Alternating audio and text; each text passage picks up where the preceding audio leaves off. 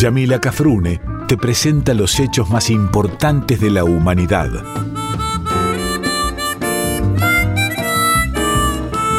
Por Folclórica 987 escuchás Contame una historia.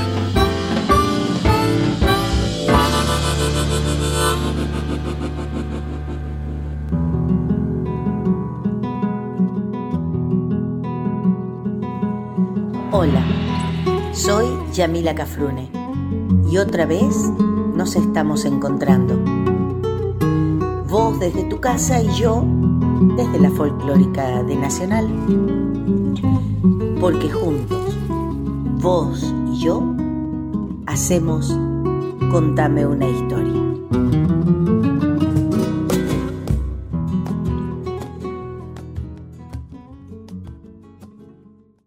Hola queridos y queridas amigas de Nacional, bienvenidos a otro Contame una historia. Ustedes saben que mi programa es un programa histórico musical donde vamos a conocer la historia de muchas cosas comunes, diarias, cotidianas y de cosas excepcionales. Vamos a conocer la historia de personas comunes, como vos y como yo, pero también de personas que han sido extraordinarias. De aquellas que han querido a la patria y que lo siguen haciendo, de aquellas que han querido una patria grande y que lo seguimos queriendo.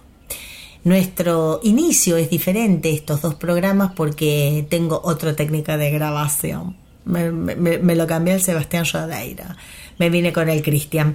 Así que este, el próximo programa sí, ya vamos a tener nuestra, nuestra introducción eh, de todos los contames una historia, pero por ahora sepan que el día de hoy vamos a contar la historia de uno de nuestros grandes poetas, de uno de nuestros grandes poetas. Dos veces, sí señor. Se lo merece dos y más veces. Dicho esto, y sin hacerla más larga, vamos a nuestro primer bloque de canciones del día de hoy.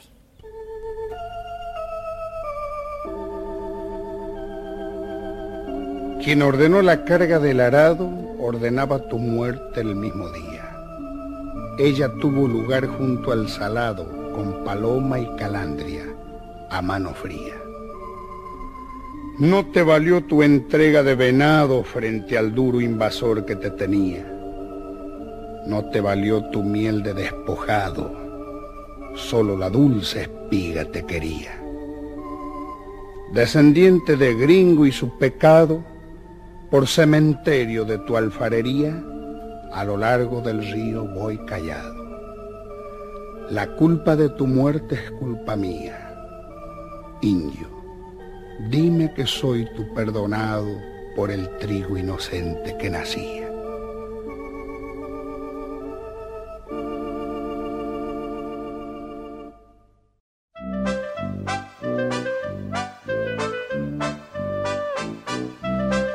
El jefe de una familia alemana no quería bajarse del barco, porque en la costa no se veían los naranjales de que le habían hablado y caminaba furioso sobre la cubierta. No quiere dejar el barco el alemán de la barba, porque no ve el naranjal prometido en Alemania. La mujer quiere bajar, pero es la tarde callada, con un velo que le ha puesto la gran fatiga del agua. La niña quiere bajar, pero la niña no habla. Tiene ojos de bolita, pelo de muñeca encaja. El hijo quiere bajar y mira la tierra ancha. ¿Por qué no bajamos, madre? Se me está quemando el alma.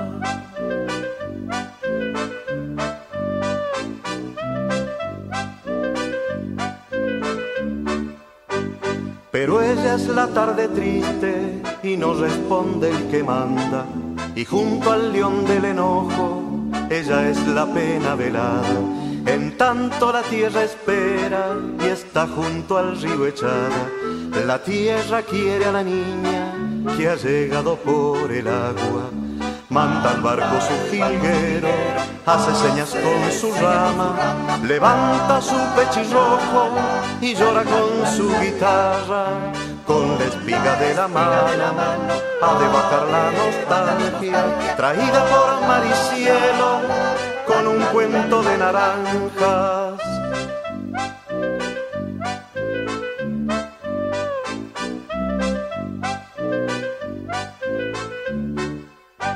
La tierra quiere a la niña de pelo color de paja, tierra de niño moreno, quiere la para sembrarla. Con la niña de la mano ha de bajar la nostalgia, bajará diciendo es tuya, diciendo es la niña blanca.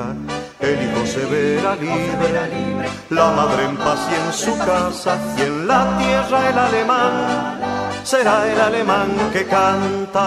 Con la espiga de la mano, ha de bajar la nostalgia. Y en la tierra el será el alemán que canta.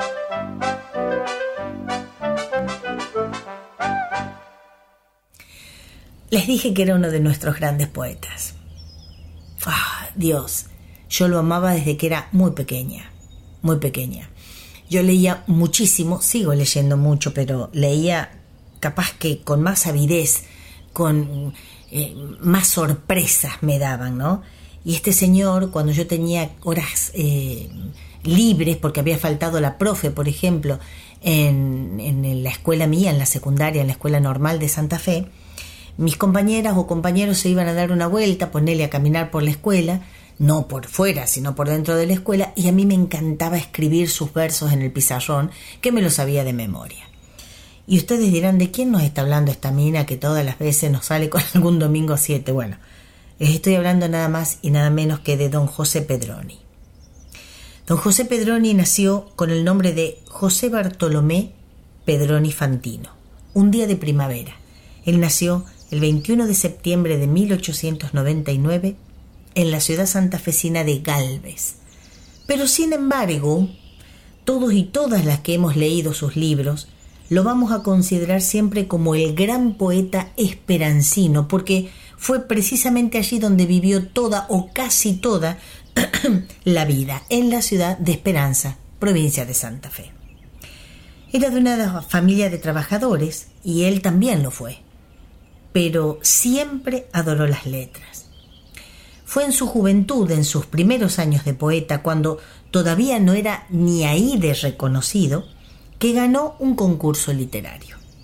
Como a veces nos suele pasar que creemos que, perdón, que los poetas y las poetas las vamos a descubrir o las vamos a reconocer por la parte de afuera, ¿no? Por su fisonomía, como si la intelectualidad o su sensibilidad estuviera ahí, en, la persona, en la parte física. Y como don José tenía la facha de un hombre simple, de un hombre común, de costumbres sencillas y ocupado en sus asuntos contables, los y las vecinas de Esperanza comenzaron a decir que no era él el autor de sus poemas, que él no los escribía, sino que era su esposa, la bella Elena Cautemps, quien los escribía. Un hombre dedicado a la parte contable en la fábrica de arados Schneider no podía tener tal capacidad, era tan parecido a todos. Dicen que su esposa Elena era tan bonita que de ella sí era posible y era probable que salieran esos versos. Cuando los rumores, estas habladurías llegaron a los oídos del poeta, él no se ofendió, al contrario convirtió el rumor, el rum rum, en poesía y dijo en su poesía, piedras, eh, eh, explicó, vamos a decir, en esa poesía en piedras lo que había escuchado de, de la gente. Dice, porque soy contador y de vulgares modos, y visto simplemente, y si miro una estrella o una flor, la miro como todos, los versos no son de él, dice la gente, se los escribe ella. Así es, así es. Yo soy la inútil hiedra enredada a tus pies. Azules, verdes, rojos, tú los versos me das, en cubitos de piedra de tus ojos. Yo los armo. no más.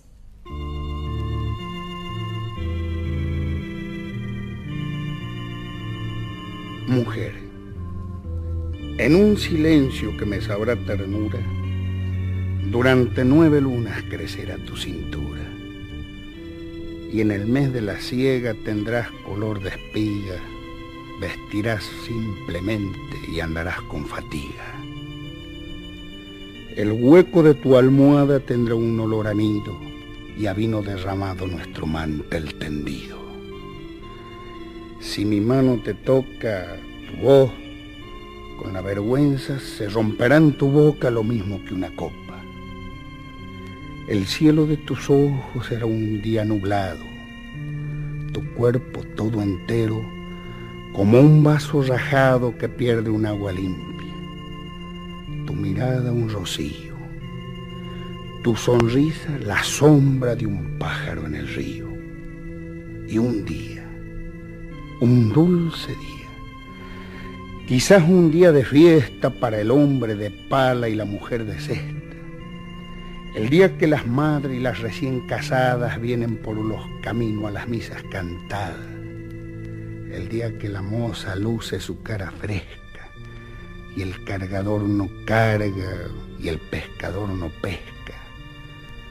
Tal vez el sol deslumbre. Quizás la luna grata tenga catorce noches y espolvoree plata sobre la paz del monte. Tal vez en el villaje llueva calladamente. Quizá yo esté de viaje. Un día, un dulce día, con manso sufrimiento, te romperás cargada como una rama al viento, y será el regocijo de besarte las manos y de hallar en el hijo tu misma frente simple, tu boca, tu mirada y un poco de mis ojos, un poco, casi nada.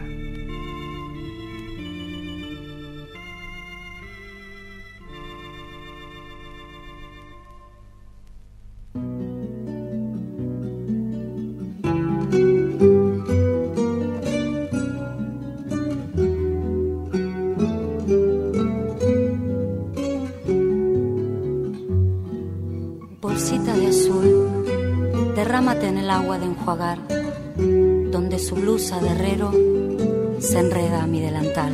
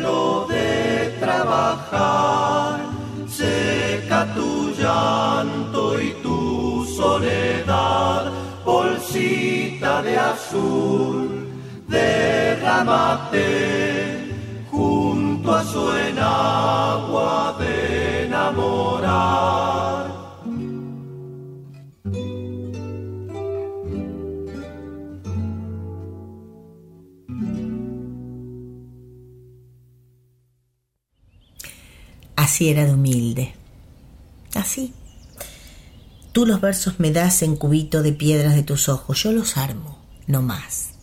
Increíble.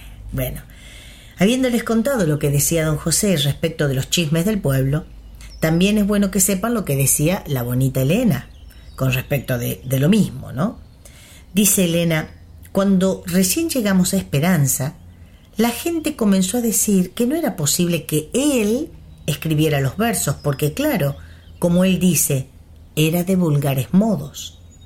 Los vecinos lo veían cuando él estaba en la fábrica y tenía que llegarse a cierto lugar de la ciudad, y se subía a la chata, esos carros para cargar máquinas agrícolas, y así cruzaba el pueblo al lado del carrero. De repente publica una poesía y la manda a los Juegos Florales que se realizan en Rosario y gana el segundo premio. Ahí se entera el pueblo de que tenía un poeta y entonces comenzaron a decir que los versos se los escribía yo. Agrega Elena, yo era una muchachita de mi casa, no tenía comunicación con las vecinas. Mi mundo eran mi marido y mi hijo. Por eso algunos vecinos dijeron, la señora de Pedroni es orgullosa. Yo no era orgullosa, sino que tenía la costumbre de mi madre, que era una mujer muy comunicativa, pero que no se le daba por ir a las casas de las vecinas a conversar y a pasar el tiempo. Agrego yo, a chusmear, va. Esa imagen que la gente tenía de mí puede haber contribuido a que se difundiera ese rumor y quizás los comentarios de la muchacha que trabajaba en mi casa que observaba que cuando Pedroni hacía algo, me lo leía y conversábamos. Yo creo que es lo que hacen la gran mayoría de los autores, de los compositores, de los poetas y lo mismo por parte de ellas, de las compositoras. Siempre que hacemos, le comentamos al que tenemos al lado, que puede ser nuestro compañero nuestra compañera, y es por eso que pensaban que como ella podía decirle, mira, poner rosa en vez de rosita, qué sé yo, pienso, ¿no? Habrán dicho, los escribe ella. Don José también fue titiritero, un oficio que ya casi se está perdiendo y que recuerdan que nosotros dimos, hicimos como tres o cuatro programas de los oficios, no lo, no lo tocamos, no lo tratamos. Mira vos. Con ese oficio de titiritero recorrió casi todas las escuelas de su pueblo y una alumna que lo había visto con sus personajes en una obra de teatro que fue a hacer a su escuela, le escribe una carta. En ella le agradecía muchísimo y también le decía, sí, es cierto lo que usted dijo, don José, al presentarse. Los títeres tienen alma como cualquier otro.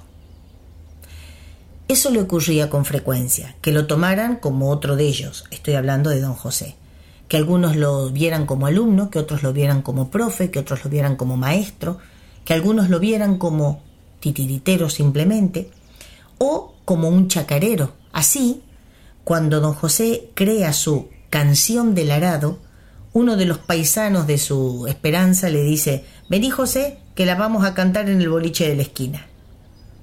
Así de popular se volvió su literatura. Tiene las alas salpicadas de islotes. Es nuestra bella del mar. La patria la contempla desde la costa madre con un dolor que no se va. Tiene las alas llenas de lunares. Lobo roquero es su guardián. La patria la contempla. Es un ángel sin sueño la patria junto al mar. Tiene el pecho de ave sobre la onda helada. Ave caída es su igual. El agua se levanta entre sus alas. Quiere y no puede volar. El pingüino la vela. La gaviota le trae cartas de libertad. Ella tiene los ojos en sus canales fríos. Ella está triste de esperar. Como a mujer robada le quitaron el nombre, lo arrojaron al mar, le dieron otro para que olvidara que ella no sabe pronunciar. El viento es suyo, el horizonte es suyo, sola no quiere más. Sabe que un día volverá su hombre con la bandera y el cantar. Cautiva está y callada. Ella es la prisionera que no pide ni da. Su correo de amor es el ave que emigra. La nieve que cae es su reloj de sal. Hasta que el barco patrio no ancle entre sus alas, ella se llama soledad.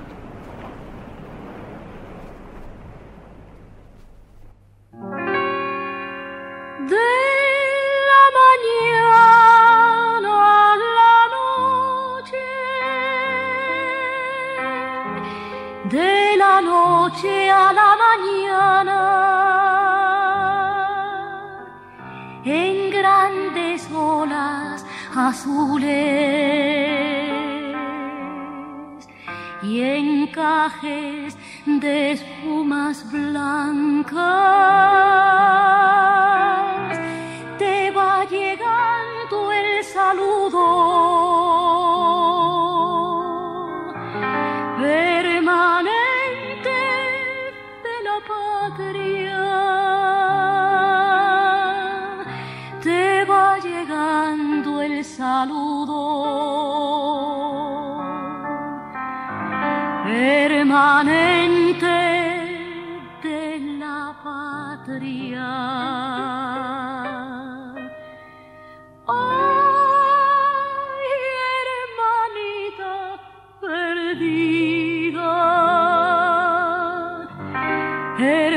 hermanita vuelve acá.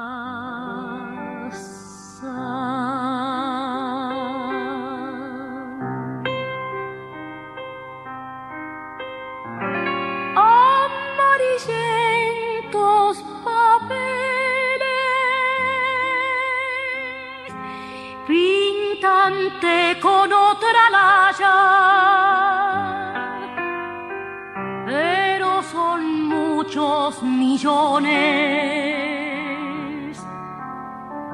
que te llamamos hermana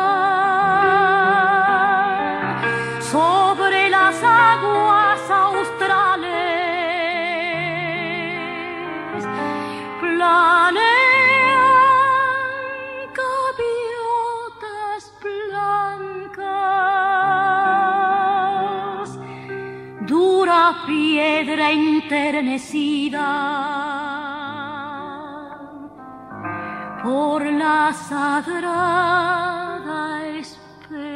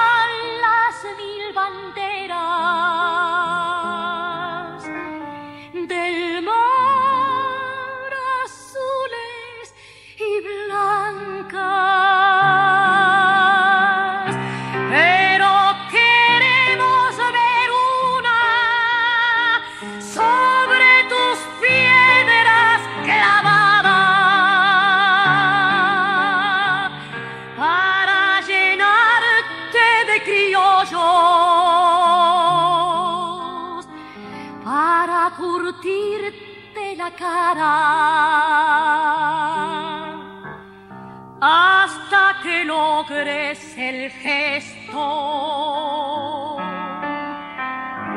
tradicional de la patria.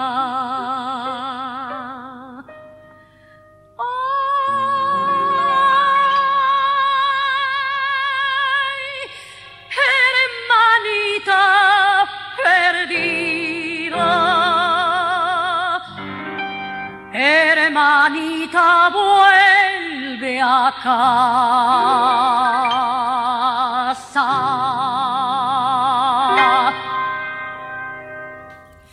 José Pedroni se convirtió en el poeta sencillo, en el poeta del pueblo. Hubo un periodista, Juan José Saer, que publicó, Si Pedroni no fue el primer poeta que leí, fue, sin la menor duda, el primero que conocí y que admiré personalmente. La increíble emoción de tenerlo sentado frente a mí, atildado, atento y cordial, escuchando la lectura de mis poemas junto al fuego feliz de la chimenea, es sin duda uno de los más hermosos recuerdos de mi adolescencia, lo que equivale a decir de mi vida. Entre los muchos versos de Pedroni que hasta hoy me acompañan, hago mío el último de la sexta luna, mi corazón venido del desierto. Ese poema, La Sexta Luna, es parte de una obra conceptual que escribe Pedroni a las nueve lunas del embarazo de una mujer. Esa exquisita obra se llama Gracia Plena. Es decir, en Gracia Plena están las nueve lunas más algunas, eh, más algunos otros poemas como eh, La cuna, que empieza diciendo, haz con tus propias manos la cuna de tu hijo, que tu mujer te vea voltear el paraíso. Bueno, y después un montón más que esas me las sé de memoria. Dicen que Lugones la elogió tanto a esta obra que se llama Gracia Plena, que Pedroni pensó que no iba a poder escribir nada más después de eso. Pero claro, estamos hablando de un joven de 25 años, Pedroni, elogiado por uno de los escritores más importantes de la época, Lugones. Su esposa decía que tal fue el efecto que ese elogio le produjo a José Pedroni que estuvo casi 10 años sin escribir. Lugones lo llamó el hermano luminoso. Mamá, para que Lugones te llame el hermano luminoso, yo a mí me llega a decir el hermano lumino, la hermana luminosa y yo no canto nunca más. De ahí esa es la última versión que hice. Muy bien. Toda nuestra obra es fruto, claro está, de la vida que cada uno o cada una lleva. En el caso de Pedroni, lo primero que hizo fue estudiar en Rosario. Allí también aprendió inglés y francés. Era una Rosario convulsionada por los movimientos obreros, sociales y anarquistas. En ese contexto histórico nacía la efervescencia poética de Pedroni. En 1912 se produce el grito de Alcorta, que fue la primera huelga agraria del país. Años después cae asesinado el abogado Francisco Netri, y en ese clima de virulencia social se cría, se crea la formación del poeta.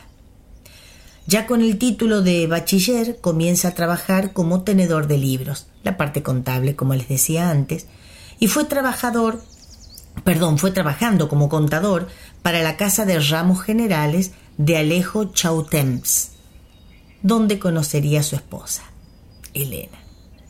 Se casaron en 1920 y en el 21 se trasladan a Esperanza. Allí va con su esposa, con Elena y con su primer hijo. El trabajo formal, si lo podemos llamar así, fue, o su trabajo formal fue el de contador, trabajo que ejerció durante 35 años. Yo voy a hacer un paréntesis, o un paréntesis, diría Maradona, ¿no? ¿Cómo es posible que semejantes poetas como Pedroni tengan que trabajar de contador para poder pararse la olla, como quien dice? Todavía seguimos en, este, en esta Argentina tan querida, en esta patria tan amada por mí. La gente que hace cultura todavía tiene que seguir trabajando en otra cosa para poder mantenerse y hacer cultura. Evidentemente, don José Pedroni no era la excepción a tener que trabajar de otra cosa. Porque creen a veces, ¿no, Cris? Que como nos dedicamos a cantar o a grabar o a hacer... Eso es un hobby. ¿Y a qué te dedicas? A cantar. Ah, ¿y de qué trabajas? Yo canto. Ah, bueno, pero ¿y de qué trabajas? Y canto, canto, canto. Muy bien.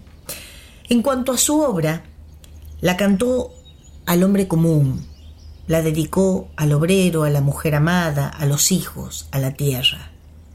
Entre sus grandes obras tenemos La gota de agua, Gracia plena, Poemas y palabras, Diez mujeres, El pan nuestro, Nueve cantos, La hoja voladora, El nivel y, el nivel y su lágrima, y, el, uno que fue el último en 1963, si no me equivoco, y Messie Joaquín. Este último, Messie Joaquín, es en homenaje a los primeros inmigrantes que fueron agricultores, especialmente a los fundadores de la primera colonia agrícola organizada del país, Esperanza. En su Cantos del Hombre, Pedroni recuerda, entre otros, a las Islas Malvinas, las que luego Yupanqui llamaría hermanita perdida. Y en su canto a Cuba, habla con admiración por esos barbudos que intentaban parir un nuevo mundo. Esto hizo también que lo encasillaran ideológicamente con la revolución. En ocasión de inaugurarse el velódromo municipal de Esperanza, se le pidió un poema que haga alusión a ese velódromo, ¿no? Y ahí nace el poema La bicicleta con alas. Fue casi una despedida. El 4 de febrero de 1968, José Pedroni voló hacia otros mundos en Mar del Plata lejos de su esperanza, su tierra amada. Hijo mío que estás en su seno dormido lo mismo que en un nido. Antes que el beso fuerte del sol te sobrecoja y el aire te despierte, antes que mi alegría venga a mirarte, loca, y el pecho de la madre se desnude en tu boca, y tu mirada nueva sin comprender se abra. Antes que te acunemos, escucha mi palabra. Hijo mío, sé bueno desde el principio y manso, así como tu madre, que es el agua en descanso. En tu labio sin mancha, todavía imprecisa, para bien de mis años, tráeme su sonrisa. Y en tu faz, derramado ese santo desvelo de su rostro balado. Hijo mío, te quiero de corazón sencillo, tal como el pobrecillo. No exhumes en tu pecho mi corazón de antaño, retorcido y huraño, que ante el milagro eterno de todo lo que existe, es malo ser indócil y es pecado ser triste Hijo mío, en la tierra que es prieta y polvorosa, aquí y allá tus ojos hallarán una cosa que por clara y humilde será tu preferida, y con cuya pureza llevarás en la vida, si varón tu pechera y si mujer tu enagua. Esta cosa es el agua. Hermanos de la misma son la sombra y el viento y la arena y el fuego y el humo ceniciento cinco hermanos amigos del bien para los cuales harás de tu alabanza cinco partes iguales. Mas, si a elegir te dieran entre los cinco hermanos, quédate con la arena que suave entre las manos. Quédate con la sombra, porque a todo se humilla. Quédate con el humo, solo porque no brilla. Hijo mío, no digas abominad ni digas obedeced. No agravies, no niegues, no maldigas. Discurre, anima, observa, siempre con la dulzura del agua entre la hierba. Y sin seguir a Kempi ni aprobar a Tomás, trata de ser sencillo, sencillo y nada más.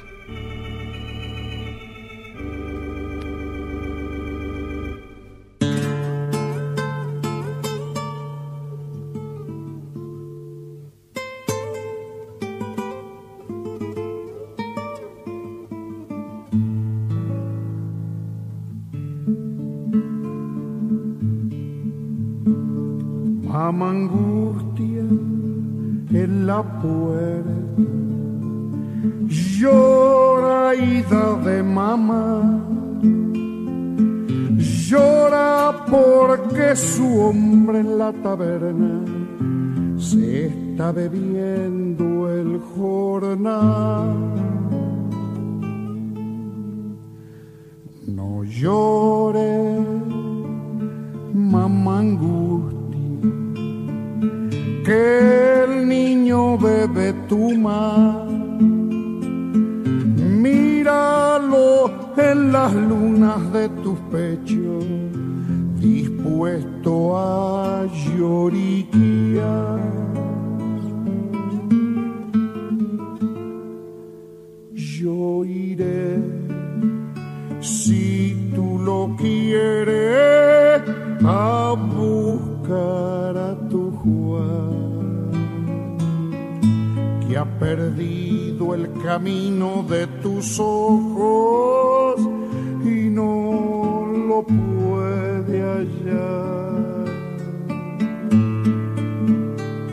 Le diré que su mesa está puesta debajo del parral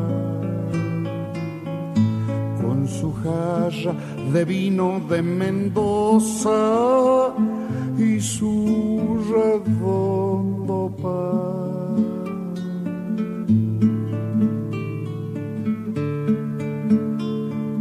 Nunca llores en la puerta cuando desde mamá nunca las dulces lunas de tus pechos se vuelvan lunas de sal. Tu hombre es un herrero, lo debe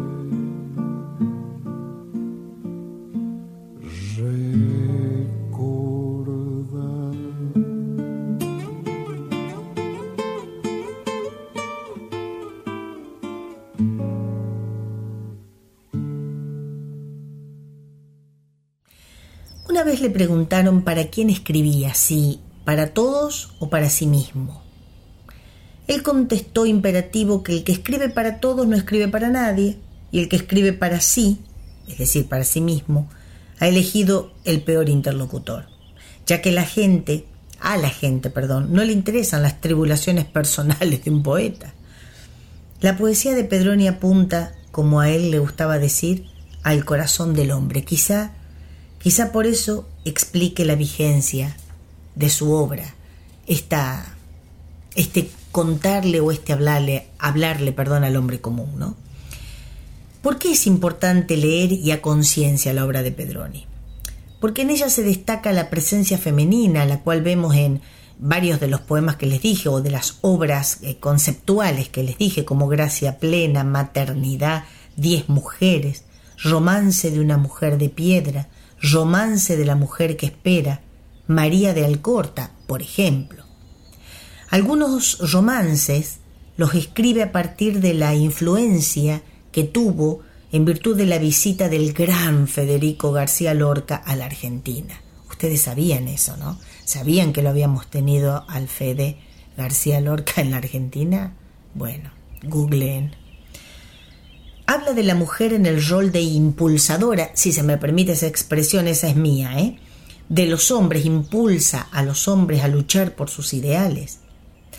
Eh, el tema femenino no podemos dejarlo pasar por alto, porque también está, por ejemplo, eh, en el poema Monumento a la Agricultura, donde reclama el rol de la mujer en la obra colonizadora y la fundación de la ciudad de Esperanza. Ya dijimos que era el lugar donde había residido durante toda su vida. El lenguaje poético de Pedroni está provisto de una profunda sencillez y es muy cristalino. Él decía, Siempre he creído que el poeta verdadero no puede ni debe vivir sustraído a lo popular. Y deploro que hoy día haya poetas que siguen escribiendo sonetos a una calle desconocida, que vivan al margen de la realidad. Es como para matarlos. A pesar de algunas lagunas, creo que soy uno de los que está más cerca del corazón de la gente. Me encanta, ese habría que matarlo, me encanta. Se calentaba por ahí don José Pedroni también, ¿eh? me encantó. Esta actitud de compromiso con el lenguaje y con el tiempo social e histórico, con su tiempo social e histórico, se profundiza en una carta que Pedroni escribe allá por 1960 a, entre otros, a Armando Tejada Gómez. Mirá qué nenes se juntaban para escribirse. Y dice, todo creador es un ser histórico llamado a documentar en su obra el drama de su tiempo, y no puede apartarse de su noble destino sin perder su paz y lastimarse ante sí mismo.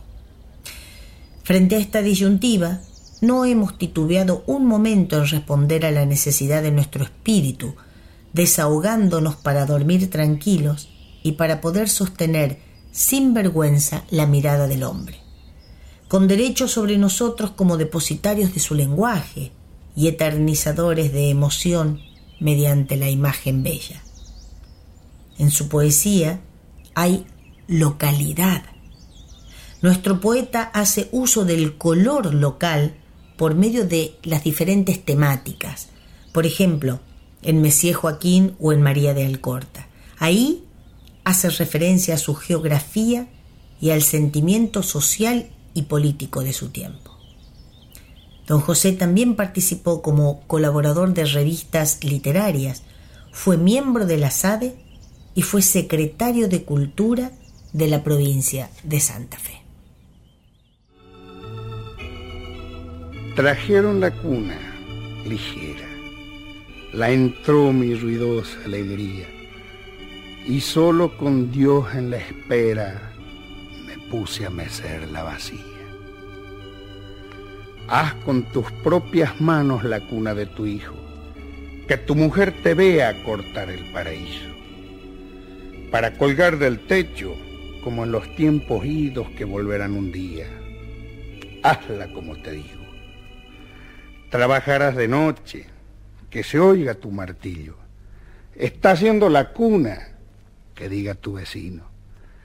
Alguna vez la sangre te manchará el anillo, que tu mujer le enjugue, que manche su vestido. Las noches eran blancas de columpiado pino. Harás según el árbol la cuna de tu hijo, para que tenga el sueño en su óqueda de nido para que tenga el ángel en un oculto grillo. La obra será tuya, verás que no es lo mismo. Será como tus brazos la cuna de tu hijo.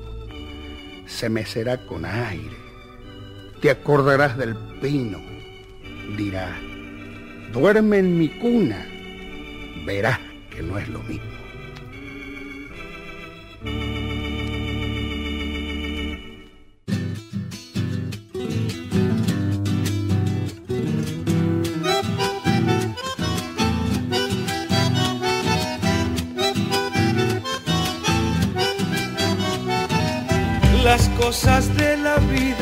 Estoy considerando, porque sus enseñanzas el tiempo va dejando.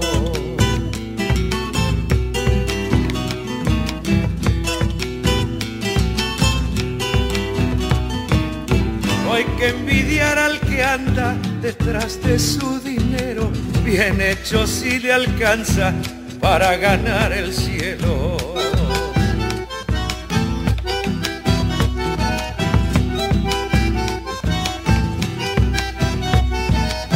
Téngase por dichoso el que haya conseguido para llorar sus penas el pecho de un amigo. Recogeré mis coplas del árbol de la vida, estarán bien maduras cerca de mi partida.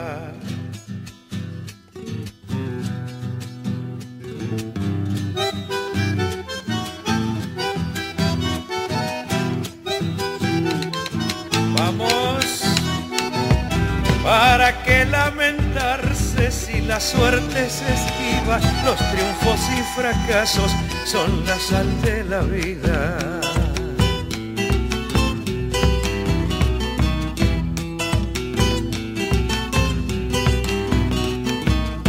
Encontrarás donde antes caminos con espinas, más bien que Dios nos guarde de las almas mezquinas.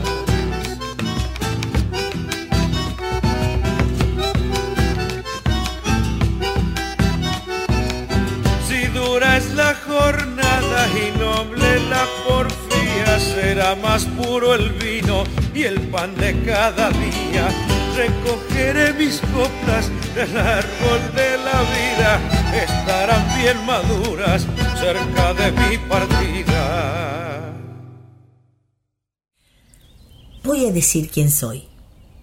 Octavo en el orden de once nacimientos, vine al mundo en Galvez, Santa Fe, el 21 de septiembre de 1899. Allí hice mis primeras letras, allí permanecí hasta los 13 años. En ese tiempo, el mejor de mi vida, se produce mi cuento donde hay algunos nombres, Juan, Ramón, Félix, Julián y Ercilia, mi dulce hermana.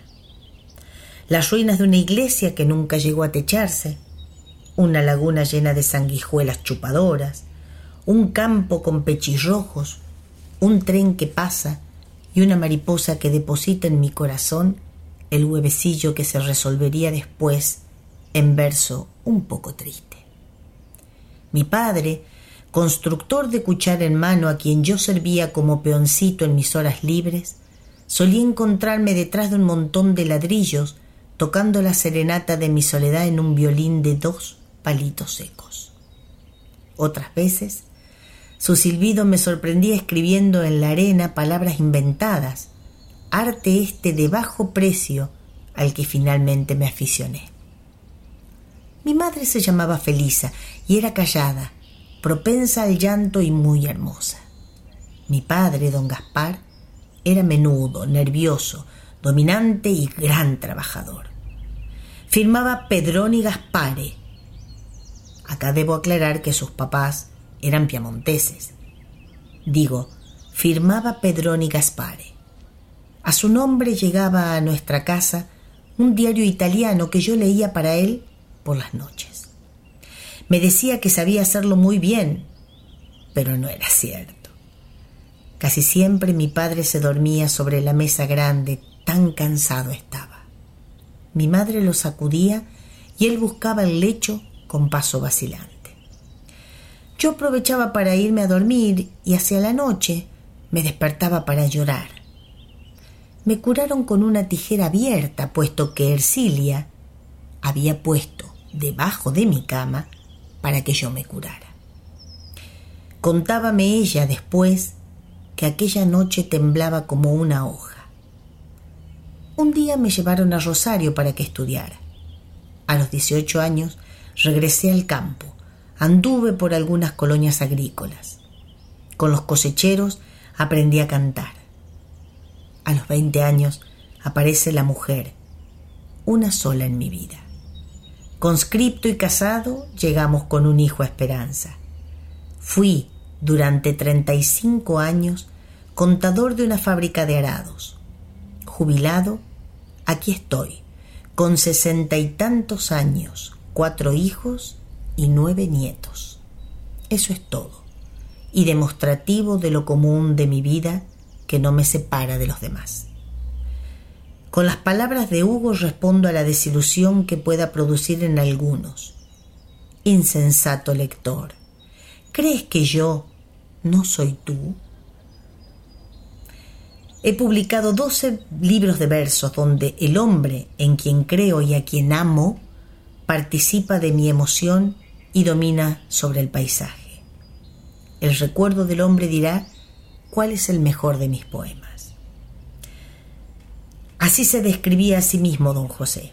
Así podemos ir conociendo a un poeta que no solo quedó en sus libros editados, sino también en nuestro cancionero popular, haciéndose un referente importante de la identidad literaria de la poesía santafesina.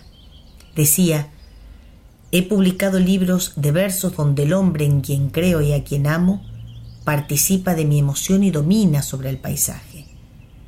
Pienso, cuando habla de qué poema va a recordar el hombre, dice, pienso que ha de ser aquel donde mi semejante de hoy y de mañana se reconozca. Y escuchate esta frase, dice, la gloria no es más que un verso recordado.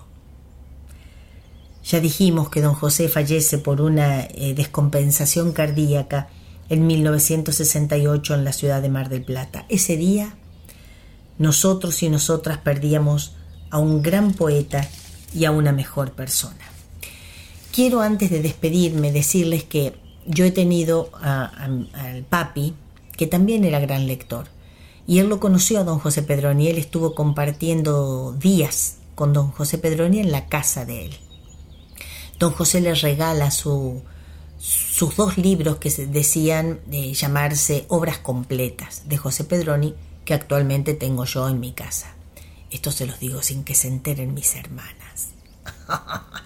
bueno, dedicados por don José Pedroni. Y mm, el papi hizo un disco, grabó un disco completo, se llaman discos em, eh, que tienen un, solo tema, ¿no? Discos, un, sí, es una larga duración, pero se llaman, eh, bueno, o conceptuales, obras conceptuales, así no me salía la palabra, obras conceptuales. Ahí el papi ha grabado los temas que ustedes han escuchado, los poemas eh, recitados que ustedes han escuchado. Y eso me llena de orgullo, porque yo aprendí a amarlo a don José Pedroni a través del papi y de la mami, que es santafesina, obviamente. Hasta aquí la historia de otro, de uno, de otro, de los grandes, apreciados y respetados poetas argentinos. Gracias otra vez por haberme acompañado en un Contame una historia más. Saben que siempre me despido con mi copla Martín Fierresca, que dice mas nadie se cree ofendido, pues a ninguno incomodo, que si canto de este modo por encontrar lo oportuno, no es para mal de ninguno, sino para bien de todos. Hasta el programa que viene, si Dios quiere.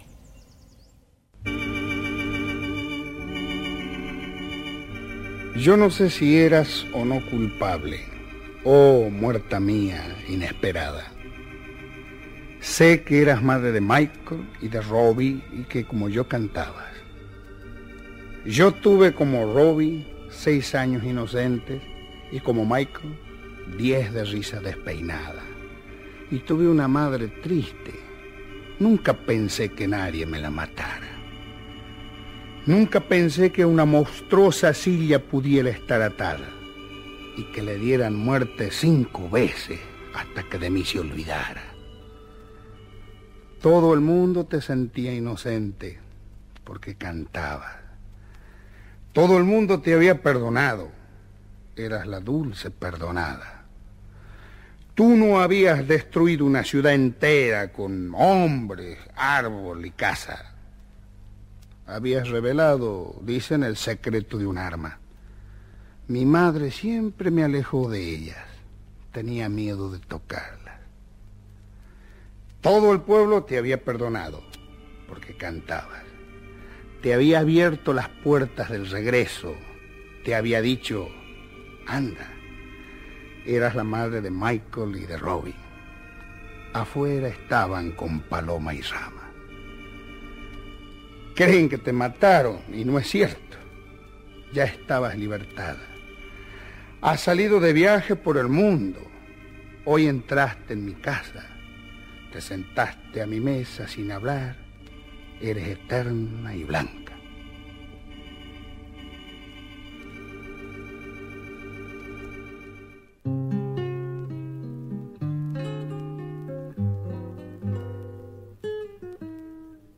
Debemos aceptar este destino que nos obliga a disfrutarnos tan solo por momentos. No destruyamos jamás lo construido por culpa de no haber aprendido a amarnos en secreto. Es preferible vivir un amor, aunque esté herido, a tener que llorar por aquel que ya se ha muerto.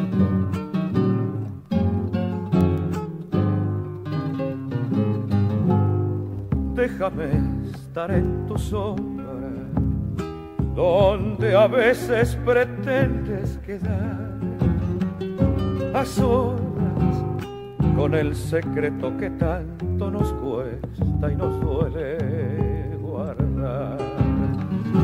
A solas con el secreto que tanto nos cuesta y nos duele guardar. Déjame en tus noches y el recuerdo más bello tendrás con otro has de encontrarte sabiendo que siempre conmigo estarás. Con otro has de encontrarte sabiendo que siempre conmigo estarás. Déjame, ay, déjame abrazarme a tu boca imposible una hiedra trepando a tus horas soñando, llegaré ausente, has de nombrarme y en cada momento apagarme la sed.